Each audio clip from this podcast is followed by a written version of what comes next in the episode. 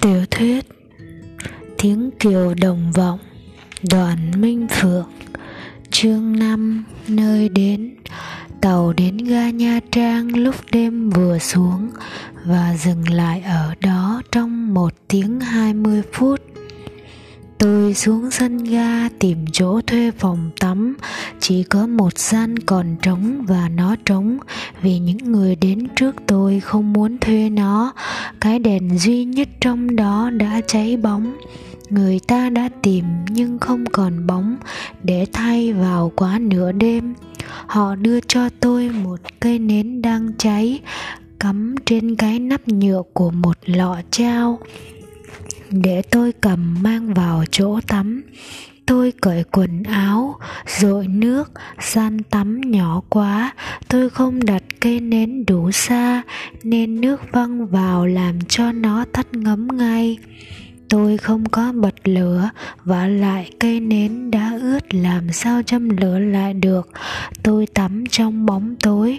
Tôi gội đầu trong bóng tối tôi muốn sáng sớm hôm sau, khi cha tôi gặp con gái lần đầu, tóc tôi mượt mà chứ không bẩn bụi dọc đường. Tôi trở về ngồi trên băng ghế tàu với mái tóc ướt. Tôi nghĩ đến cha và cuộc gặp gỡ mà tôi chờ đợi suốt đời nhưng lúc tàu chạy, nỗi mong đợi, lo sợ và hy vọng của tôi bị tiếng rầm rập của tàu hỏa và cơn mệt mỏi cắt đoạn. Rơi rớt trong giấc ngủ chập chờn mờ đục, lạ lùng thay tàu càng đến gần thành phố. Cha tôi ở thì những ý niệm của tôi về cha càng mất nét tình yêu của tôi với cha dù trừu tượng đã theo tôi trong tất cả năm tháng tôi còn nhớ được, đã trở thành một thứ hơi thở. Bây giờ trong những giờ cuối của đêm trước ngày gặp gỡ, hơi thở đó chợt giống như một thứ khói, một đám mây đang tan đi trên một tầng trời xa lắc vào thành phố lúc trời còn mờ tối 5 giờ 40 tôi rời nhà ga Sài Gòn với túi hành lý và chiếc giỏ mà tôi đã phủ chiếc áo len tôi mặc lúc ra ga Hà Nội lên trên. Tôi tìm được một quán bán thức ăn sáng mở cửa sớm. Tôi sẽ ăn thật chậm và ngồi ở đó chờ ba tiếng tôi không muốn đến nhà cha tôi quá sớm. Cha tôi sẽ dậy muộn vào buổi sáng chủ nhật. Tôi muốn ngồi ở một góc khuất, nhưng quán nhỏ cái bàn nằm khuất cũng chỉ cách mặt đường 6 mét. Tôi gọi một đĩa bánh cuốn đặt túi và giỏ ở chân bàn, hỏi chỗ rửa mặt nhờ ở nhà sau quán ăn. Khi tôi trở ra, đĩa bánh đã được đặt trên bàn, không có khói bay lên. Họ dọn bánh cuốn nguội. Khi tôi gấp đưa lên miệng miếng đầu tiên thì cơn buồn chợt ập tới không báo trước. Nước mắt tôi tự dưng rớt xuống, tôi khóc trước khi biết là mình buồn. Tôi cúi đầu thấp để người ta không thấy tôi vừa ăn vừa khóc. Mắt tôi sẽ sưng, mặt tôi sẽ xấu xí trong khi tôi muốn cha yêu thích gương mặt của tôi tôi không muốn khóc. Vậy mà tôi không ngưng được. Cơn bão mãnh liệt không có tiếng động đã âm thầm di chuyển trong tôi từ hai ngày nay. Vừa vỡ ra ngay vào lúc tôi cúi xuống để gắp những miếng bánh của bữa ăn sáng đầu tiên trên một thành phố lạ trên chuyến tàu đi dọc quê hương chưa quen tôi đã không khóc. Ngay cả nỗi buồn cũng không đến, chỉ có nỗi mệt mỏi một chút hoang mang và những hy vọng cùng lo sợ chập chờn rời rạc trong những giờ nửa thức cơn bão không có gió, biến thành mưa trút thẳng xuống từ trời mãnh liệt và im lặng. Tôi khóc mãi, có lẽ gần hết nửa giờ. Cơn mưa qua, tôi mới bắt đầu hiểu tại sao nó đến. Tôi bắt đầu hiểu nỗi buồn. Tôi nhớ mẹ, một nỗi mất mát kinh hoàng vừa xảy đến với mẹ, với tôi tôi chưa hiểu hết nỗi mất mát đó. Tôi chỉ vừa mơ hồ cảm nhận được chiều sâu của cái vực thẳm.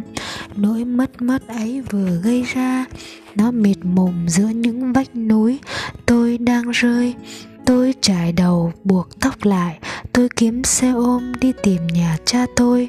Tôi xuống xe ở phía bên kia đường, căn nhà số 17 đường PTK tôi đứng ở lề đường một lúc lâu. Tôi muốn nhìn căn nhà từ bên ngoài trước khi vào trong. Tôi chỉ thấy những khung cửa kính có buông màn của căn phòng trên lầu, chứ không nhìn thấy tầng dưới. Nhà và sân nằm bên trong một bức tường cao quá đầu người, chạy dọc lề đường dài độ 15 mét. Tường có hai cánh cổng sắt kín. Dì Lan nói cha tôi có học, có chức cao Nhưng tôi chưa bao giờ biết một người có thể ở một căn nhà to như vậy trong 22 năm, cha là một ý niệm buồn bã và thân yêu. Cha luôn luôn ở phía bên kia con đường, nơi tôi đứng trú mưa ở một góc phố lúc trời vừa chợt tối ông cũng mơ ước có một đứa con gái như tôi mơ ước. Có một người cha, ông cũng thương nhớ, nỗi thương nhớ mênh mang, dài như cuộc đời. Nỗi nhớ không có bắt đầu và chấm dứt.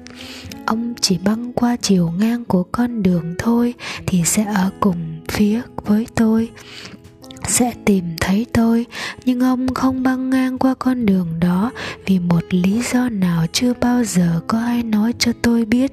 Ông là một ý niệm, một ước mơ thấp thoáng, mong manh nhưng không bao giờ đổ vỡ.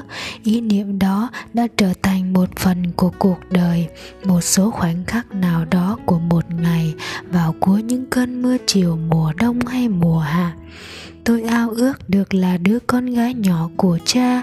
Tôi mong cha tôi sẽ băng qua đường tìm thấy tôi, ôm chặt tôi trước khi tuổi thơ tôi qua hẳn rồi. Tôi muốn vào ngày ấy, cha tôi thấy tôi đã mang nét duyên con gái vừa lớn, nhưng vẫn còn là một đứa con gái nhỏ bé. Tôi muốn được ở bên trong vòng tay êm ái mạnh mẽ của cha. Khi tôi còn thơ dại và cần được ôm ấp tôi không muốn có người yêu trước khi biết vòng tay ấy. Tôi muốn là con gái của cha trước khi là người yêu của một người đàn ông. Tôi 22 tuổi và tôi không thể chờ nữa. Cha tôi không băng qua con đường để tìm tôi, Nên tôi sẽ băng qua con đường để tìm cha. Con đường đó đang ở trước mặt tôi vào một ngày nắng chứ không phải ngày mưa, con đường không ướt nước như hàng ngàn như hàng ngàn ngày tôi đã đứng mơ màng thương nhớ cha. Ở phía bên kia đường là một cánh cửa sắt lớn cao quá đầu người tôi sẽ băng qua con đường trước mặt và sau đó đời tôi sẽ khác. Tôi bấm chuông và chờ có một người đàn ông đến mở một cái ô nhỏ trong cánh cửa để nhìn tôi. Người đó không phải là cha tôi, anh ta độ 30 tuổi. Cô tìm ai? Em tìm ông lân. Thưa, đây có phải nhà của ông nguyễn bá lân không ạ? À? cô là bạn của quỳnh à? Quỳnh là ai? Con bác Lân học ở đại học kiến trúc nhưng đi Thụy Sĩ du học rồi. Đi rồi nhưng thỉnh thoảng vẫn còn bạn đến tìm vì không biết. Tôi thấy cô bằng tuổi Quỳnh nên tôi tưởng cô học chung với Quỳnh chứ. Em tìm ông Lân, Bạn bác Lân đón bác đi đánh góp từ sáng, từ sớm rồi. Nhưng có vợ bác ở nhà, cô tên gì để tôi vào thưa? Em là, Tên em là, Tôi thấy người ấy áp mặt vào cái lỗ nhỏ trên cửa sắt để nhìn tôi rõ hơn. Ánh mắt của anh ta lướt từ mặt xuống chân tôi, Nơi tôi đã đặt chiếc túi và cái giỏ xuống đất. Em tên là Mai, Dì Mai. Mai tìm bác Lân có việc gì thế? Tôi tìm cha tôi có việc gì, tôi không biết. Tôi biết trả lời người đàn ông lạ này thế nào. Tôi cũng không muốn nói cả họ tên tôi ra, Vì họ tôi không giống họ của cha tôi. Tôi quay đi, im lặng. Thế Mai chỉ có tên không có họ à? Không có thì thôi vậy. Nhưng mà bác gái chắc chắn muốn biết Mai từ đâu tới. Tìm âm nhà có việc gì thì mới cho tôi mở cửa đấy việc của em chỉ là việc riêng, giữa ông lân với em thôi. Việc riêng việc riêng sao không gặp chỗ riêng mà lại đến nhà thế này? Cũng không có việc gì mà nhất định không chịu nói à. Nếu bác gái không cho mở cửa thì không phải lỗi ở anh đâu đấy mai nhé. Mai chờ một chút người đàn ông đóng cánh cửa của cái khung nhỏ xíu trên cổng sắt và tôi đứng chờ, nhưng tôi đang chờ ai? Chờ chuyện gì đây?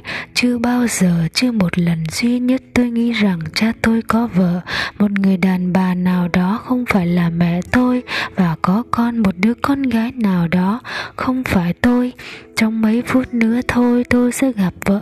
Người vợ đó nếu bà chịu mở cửa cho tôi vào bên trong. Khuôn viên căn nhà có tường cao đó. Tại sao tôi lại vào đó? Tôi nhấc túi và giỏ của mình lên và quay người bước đi. Trước khi tôi kịp có cảm giác hay ý nghĩ gì, hình như có tiếng cánh cổng sắt mở ra. Tôi không chắc đường nhiều xe, tôi không biết có tiếng mở cửa thật không hay âm thanh. Đó chỉ do tôi tưởng tượng.